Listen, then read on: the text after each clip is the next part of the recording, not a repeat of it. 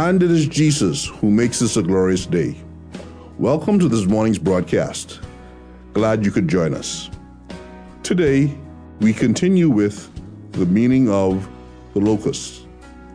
Our scripture is centered around Joel chapter 1, verses 1 through 3. What we'll see in this preaching is that when there is spiritual dullness in God's people, everyone, that is, everyone, needs to wake up. And now, with his message for today, is our pastor, Robert Elliott. And when you combine a spiritual stupor with a mental and a physical stupor due to alcohol controlling you, it is a very bad combination. And the fact is that alcohol and mind altering substances are still not friends of sanctification for Christians. The abuse of prescription drugs, the drinking of alcohol, not in moderation, are not friends of being set apart for God's possession and use as a redeemed child of God. They are, in fact, slippery slopes that go downhill fast, downhill fast into compounded sin and personal and family misery. So the first wake up call went to the elders, the civic religious leaders. The second wake up call went to all the inhabitants of the land, the garden variety, average following Jewish person. The third wake up call went to the drunkards. And the fourth wake up call went to the priests, verse 13. See it there in verse 13, verse 13. Gird yourselves with sackcloth and lament, O priests. Wail, O ministers of the altar. Come spend the night in sackcloth, O ministers of my God, for the grain offering and the drink offering are withheld from the house of your God. Yes, the fourth wake up call went to the priests. The priests, of course, were the religious go betweens. They ministered in mediation between the Lord himself and the Lord's covenant people. These men were Jewish priests ordained and set apart and privileged to offer the laws prescribed animal and non animal sacrifices on behalf of the people. They offered these sacrifices in prescription to the law on the altars of the temple. And accordingly, these priests were to have clean hands and pure hearts. God expected that. It was only reasonable that these priests would have clean hands and pure hearts. So you say, Pastor Rob, what does this mean to me today? I'm not Jewish. I think most of us are not Jewish. I'm not Jewish. I don't have a temple. I live in 21st century America. What does this mean to me? Well, I think that what we should take from God historically giving up his wake up call first to the civic religious leaders and second to the general population of believers and then last to the priests are these things, three things you should take from this. Number one, that righteous political leaders are to lead the way in the advancement of righteousness in their society. There ought to be no such thing as personal faith being checked at the door of Congress, such that godless policy and lawmaking results. We should seek to elect born again, growing Christian men and women. And then when they are elected, we should pray that they will not check their convictions at the door of Congress or the White House or the Senate and allow godless policy and laws to be made in this land. That's the first takeaway. The second takeaway is that average people like you and me, who know the Lord by faith, average people that we today would call the church, can and should rise above their civic and religious leaders' spiritual apathy. If we have civic political leaders with religious uh, spiritual apathy, we who are the church should rise above their apathy to engage our culture to stand with the Word of God, to do what is right in the sight of God, even if it is the minority position. Average people like you and me who know the Lord by faith, the church, can and should rise above our civic, religious leaders who are uh, in a state of spiritual apathy. There ought not to be in any of us an attitude, well, if they don't do anything about it, I certainly can't do anything about it. And third, any of us who are addicted need to wake up and need to get sober. On Friday nights, there's a brave group of individuals who have become real with their hurts and their hangups and their habits. And they come every Friday night to one of the rooms in our church building to celebrate recovery. They are seeking to be sober in their Christianity. The addicted amongst us needs, need to wake up and we, we need to get sober. We should follow the good examples of the sober peers in the church, the godly, sober peers that God has given us to encourage our sobriety. In today's terms of application, the overall picture here is this. When there is spiritual dullness in God's people, everyone needs to wake up. This includes Christian politicians, Christian church members, and Christian pastors.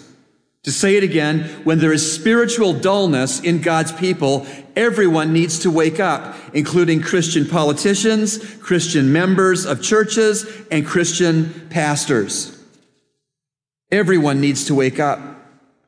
Now, I am well aware that every single redeemed child of God has been made to be a priest unto the Lord in the New Testament. But it would seem reasonable to me to make some kind of a parallel between ancient Jewish priests and modern day Christian pastor teachers. So let's get further into verse, verses 1 to 3 of our passage. Let's backtrack to verse 1 and read through verse 3 again. The word of the Lord that came to Joel, the son of Pethuel, Hear this, O elders, and listen, all inhabitants of the land. Has anything like this happened in your days or in your father's days? Tell your sons about it and t- let your sons tell their sons and let their sons the next generation. Back when Israel was shocked and stunned by an unparalleled drought and an infestation of locusts, the prophet Joel called the men of the community to tell their sons that they would retain the lessons that ought to be learned by the drought and the locusts. Tell your sons. You see, they watched that, that year, they watched their food supply and their agricultural profits vanish, vaporize. First, the crops dried up for a lack of rain, and then billions of locusts came and ate the rest of the crops before they could be harvested. And the prophet Joel's question of the nation found in verse 2 Has anything like this happened in your days or in the days of your fathers? would have been resoundingly answered with a no. You see, this plague that God sent was undeniably unique, one of a kind, so very severe to the point of making it a history making devastation. Verse 3 tells us that the prophet told them that sons needed to be told about the crop failure of 835 BC. And grandsons also needed to be told about 1835's disaster. And even great grandsons needed to be told about the time when the locusts were sent in judgment from God. My research tells me that there are over 80 varieties of locusts. Four varieties of locusts are identified by the prophet Joel in our English Bibles. They are gnawing, swarming, creeping, and stripping. But in the English, that is what they are gnawing, swarming, creeping, and stripping. But in the Hebrew language, the four varieties are slightly different. There is the shearer locust, the swarmer locust, the lapper locust, and the devourer locust. But any way you slice it, God sent billions of locusts as his judgment and wake up call to his nation of Jews to smell the coffee, to stop their spiritual apathy, to notice that he was not pleased with their lifestyles, he sent billions of locusts of four different varieties, and they just devastated the land. Thanks, Pastor Rob, for your message today. And now it's time for Youth Talk with Pastor Nicholas Rogers. Good morning, this is Pastor Nicholas, and today we want to conclude our series on Jesus and stuff. And if you remember, we have been going through the last couple of weeks. We have first of all learned that Jesus said it's impossible to both love your stuff and truly love God. Second of all, we learned that if our love for our stuff comes between our devotion to God, we're doing it all wrong. And thirdly, that no matter how much stuff we have or want, it doesn't add any real meaning to our lives. Today, we want to talk about us giving Jesus our best and giving him what we have. And we want to talk about a lady who basically gave Jesus all that she had. And if you have your Bible, you can turn to Mark chapter 12, starting at verse 41. It says this Sitting across from the temple area, he watched how the crowd dropped money into the treasury. Many rich people were put in, in large sums. Then a poor widow came and dropped in two tiny coins worth very little. Summoning his disciples, he said to them, Truly I tell you, this poor widow has put more into the treasury than all the others. For they all gave out of their surplus, but she gave out of her poverty, has put in everything she had, and all she had to live on. You see, as we consider this passage of scripture, we first of all see that as, again, looking at the rich men who had plenty of money, they had plenty to give. They gave above and beyond. They gave so much in their surplus that it didn't even hurt them. And we see that even in our culture today as we consider um, when we think of even like basketball players and actors, where these people talk about millions of dollars, like we would talk about a dollar bill. And here it is, it's probably the same type of scenario where we can consider that they had so much money that it didn't even hurt them to give what they were given to the church. But we see here this lady, the widow, who was very poor, did not have much, that she basically gives all that she can. And it even says that she gave two tiny coins. You see, in our culture today, and, and even in our churches, we hear from, even from the pulpit sometimes that, you know, if you give more than this and you give, you give this and you get this in return, you get a blessing and, you know, all these things. And, and the Bible doesn't talk about that. The Bible tells us to give to God and, and to understand that we are given to Him because it's already His anyway. And I think too many times, I think that we forget that what we have and what we go and make a living for is already His. I think too many times we think that it is ours, but in reality, it doesn't belong to us. It belongs to Him, and we are to give Him everything that we have. We are to give Him all that we have so that it can be used by Him. So I want you to think for a second. I want you to understand as we consider this verse, as we think of verse 41. Jesus did not condemn the rich people at all. He did not tell them that, oh, you're doing wrong or you what you do. No. He never condemned them. He never said anything negative. He never said anything, you know, bad, but he said that they they were able to just continue to drop money because of what they had. As I said, many rich people were putting in large sums of money. But verse 42 changes that and it says, then a poor widow. And I think that, that, just that one word signifies exactly uh, of how poor this woman truly was. And we need to understand something as well as in, in this century, women were not allowed to work. So whatever she gave was out of what she had, and she had to hope that what she gave, that in somehow through giving and through uh, Christian people, that she would get this back. It was not a given that she would get this back, but she understood that I have to give this to God. I have to give this to Him because this belongs to Him. So again, she is very clear to say that it says that summoning his disciples, he said to them, Truly I tell you, this poor widow has put more in the treasury than all others. And the reason is, is that because she put more is not by the money or the amount, but it's by she gave what she had, the last what she had. I think too many times we see it in our churches where people are treated differently because of what they can do for the church or what they can give for the church. If you know that there's someone in your church who is, you know, who is wealthy, you know, sometimes they, they may be given better um, you know, a parking space or just we treat them better or we go out our way to make sure they're all right. But the Bible is very clear, as we even see in James, we talk, talk about favoritism, that we're not supposed to treat someone different because of what they can do or what they can do for the church, but we are to treat everyone the same because God wanted to treat everyone with love. He doesn't want us to have favoritism because someone can do something for us.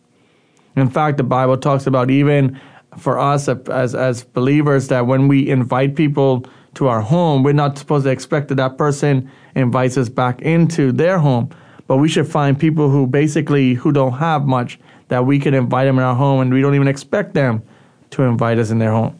You see, I think too many times we as believers and even as the world thinks we put everything about it's about stuff. It's about accumulating everything that we can get. But that is not what this principle is teaching us. As we have looked over these last couple of weeks, we have looked at we need to make sure that the stuff does not get in the way of our relationship with Jesus Christ. And it's so easy for us to do that. It's so easy for us to allow stuff to consume us and to get in the way and become the priority because stuff brings enjoyment, stuff brings excitement. You know, all these things come because we get stuff. And there are some people who are never satisfied by the stuff they get because they always want more.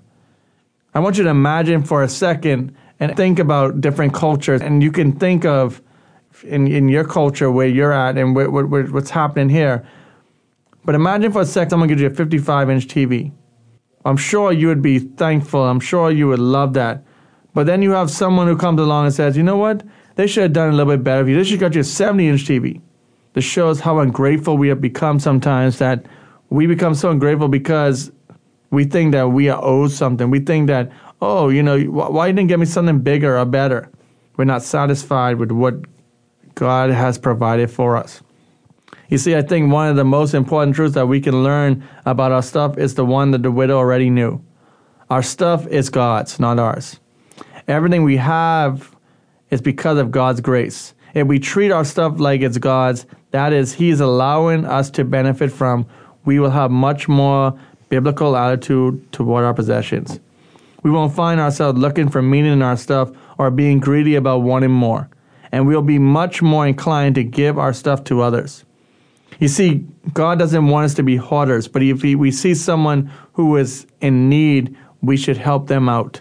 We should give them something that we have. If we know that we have an abundance, and let's be honest, a lot of us have an abundance of stuff.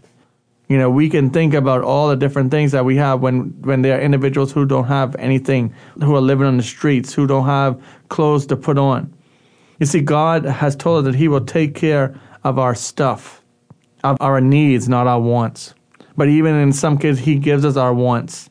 And I think too many times we get comfortable and we think that we owe something from God. And even in sometimes in our churches, we are taught if you give this to God, you will be blessed abundantly. But that's not what God is teaching us. He's teaching us that our rewards are not here on this earth, but our rewards are in heaven with Him. And we don't just give to just give to say, oh, I want to get a blessing from God. It doesn't work that way. We can't buy a blessing. The blessing is there for us. God has already sent His Son to die for us so that we can have relationship. And when we consider the sacrifice that His Son made on a cross for us, what more can we give than to give ourselves and to give up our stuff so that we could be used by Him? I hope that as we have gone through this series, I hope it has challenged you to think more of your stuff and how you can help someone in need because if we don't search our lives and, and think about all that we consumed in our own houses and look for those in need that we can help, then we've missed the point. Because the Bible is very clear that we must help those in need, help the needy, help the poor, help the widows. We need to be there and we need to understand that God wants us, and this is how we show Christian love when we help those in need. And now, today's personal God story. Hi, my name is Christopher Cartwright. I was born right here in Nassau in 1989 at Princess Margaret Hospital. For the first seven years or so of my life, I was uh, what we call a MK, a missionary kid, and later on a PK, what we call a pastor's kid. Those seven years, three of them in Rum Cay, right there in the Bahamas, and the other four in New Hampshire in the United States as a missionary kid, I was in a small bubble of believers. Uh, my parents worked for a ministry called His Mansion Ministries. My mom worked with women who experienced some form of abuse, whether it's drug or sexual abuse. And we lived in a large home uh, with myself, my brother, and my parents, and about 15 women who lived upstairs, and we lived downstairs. So my upbringing was unorthodox to say the least. And my father worked with men who had come off the street. Some had been victims of abuse. Some had been on drugs. Um, some had just fell into bankruptcy and depression. And they all came to this ministry um, to seek counseling. And they were counseled. They were put to work. They had devotions and they went through rehabilitation um, and were put into a schedule um, where they had to study the Word and learn about the Lord. Um, and so that's that's what the first seven years of my life was. After that, we moved back to the Bahamas, um, where I was taken out of that little bubble that I was used to for the first seven years of my life, and I was put into uh, a private school here in Nassau. Um, my parents came back to Calvary Bible Church, which was a church that commissioned them as missionaries in the first place. And the next seven years of my life and beyond was basically living at Calvary Bible Church. Uh, we were there every time the doors were open. My father um, eventually became one of the elders there. Um, and so, although not in the same bubble as the first seven years, I still uh, was surrounded by and immersed in uh, the scriptures and other believers uh, on a weekly basis. And uh, like most PKs, pastor kids you may have met, um, you know, they say pastors' kids can be some of the some of the worst kids you know, or some of the most two-faced kids you know. And I was one of those. I was one person in school, another person at church, um, because you know, a pastor's kid, you know, he, he has he's he's in a constant struggle to be cool. Uh, in the eyes of his peers, despite being a pastor's kid. And uh, peer pressure was certainly something I dealt with in high school and gave in uh, most of the time throughout most of my high school. Although my friends knew that if they were going to hang out with me or spend the weekend with me, that they were most likely going to have to go to church at some point. Um, and most of them were cool with it. I had some really good friends, but uh, we would come, you know, they would come and we would go to youth group or we would go to church. Um, but at school, I was a completely different person. And I probably did a terrible job of being a Christian example to them. Uh, but being that person, I still knew that this was not a way I could live forever. I knew I had to get serious at some point. Um, and I, I had always had that in the back of my mind that, you know, you can't fool people forever. You have to, you have to get serious. I knew Jesus, uh, was someone that demanded either all or nothing. He was not into the lukewarm thing. Um, I had learned that much from youth group. And so upon graduating from high school in 2007, I did not decide upon a college right away. And both my youth pastor and my older brother and some other friends of mine had went to a Bible school in New York called Word of Life Bible Institute. And so since I did not have a college to go to yet, I said, well, hey, you know, I'll head up there and, you know, kill some time and see. But I, the Lord had uh, very different plans for me. Um, up there, I learned more about the about the scriptures. we got we got deeper, um, and not only did I learn that uh, you know the Christian life is not just a set of rules, which is basically what I had been living before uh, about church attendance and staying away from drugs and sex and being a good boy, but uh, that Jesus was a person that entered history, uh, that came to save souls, that uh, he had left us with his word that he has preserved over the years and that those scriptures are alive and they're, they're, they're, they're living. And if you study them and if you live by them and if you meditate on them and if you apply them, uh, then you will grow in him. Because before that, I had basically, you know, lived a life where I feel many listeners may be living, where you placed faith in Jesus. Um, you know, you prayed a prayer back in the day, and you you may have even been sincere. You know, you weren't just afraid of hell. You may have actually placed faith in Jesus, but after that, you just kind of continued to live on a life of living rules, and you never got deeper. You never got uh, the meat of the word, as it's as it said, and uh, that's what I encountered at Word of Life, and I I found out that the, the, Christian life was a lot deeper than I had thought and a lot more than um, what I had been living. Um, on top of that, uh, I came I came back home uh, with all this knowledge from Bible school, you know, and I was prepared to, you know, get involved in my church, to live wholeheartedly for God, and use all the knowledge that I had gained. But as uh, someone said once before, I don't remember who, the head is a long ways away from the heart. And you can know as much as you want about the Bible, um, but if your heart is not seeking after the Lord and to do His will and to know Him better, uh, you're not going to get very far. You're not going to impact many people. You're not going to grow in your faith. And uh, that was a that was a lesson I had to learn after Bible school. And I think many listeners may know of a lot of Christians out there that could quote a lot of scripture and could tell you a lot about the Bible, but are not prepared to love you as a person and to uh, give you uh, show you that same love that you read about that Jesus gave people in the scriptures um, to be understanding, to accept people for who they are. And uh, I think that's a big problem in our church today. It certainly was a problem in my life and uh, something that I still deal with up until today. Um, but today I still attend Calvary Bible Church.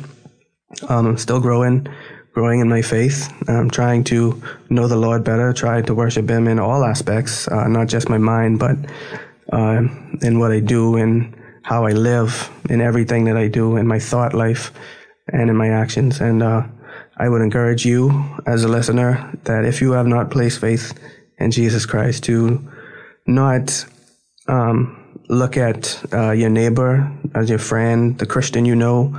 Uh, from that sports team you're on, or for, or you know anybody that says they're Christian, not to look at them as example, but look at Christ. Um, study the Scripture for yourselves, uh, get to know Him, uh, actively seek Him, and uh, I would encourage you to place faith in His finished work uh, on the cross as your only way to heaven. And uh, if you are a Christian, if you've made that decision, but um, like a person I really look up to, a speaker named Ravi Zacharias might say, Christianity may not have worked out for you. I would I would invite you to uh, maybe look at the scriptures and not people and not uh, maybe Christianity isn't what you thought. Um, maybe you need to uh, take a second look at what you're doing, and uh, and I would encourage you to do that. And I would encourage you to visit Calvary Bible Church and to seek out a pastor and and talk to them if you have questions. And thank you for listening. Uh, my name is Christopher Cartwright, and that is my testimony. You've been listening to Echoes of Calvary a radio ministry of Calvary Bible Church, Nassau, Bahamas. Our morning worship services are at 8 a.m. and 11 a.m. in our sanctuary located on Collins Avenue. We encourage you to join us. Feel free to write us at eocradio at gmail.com.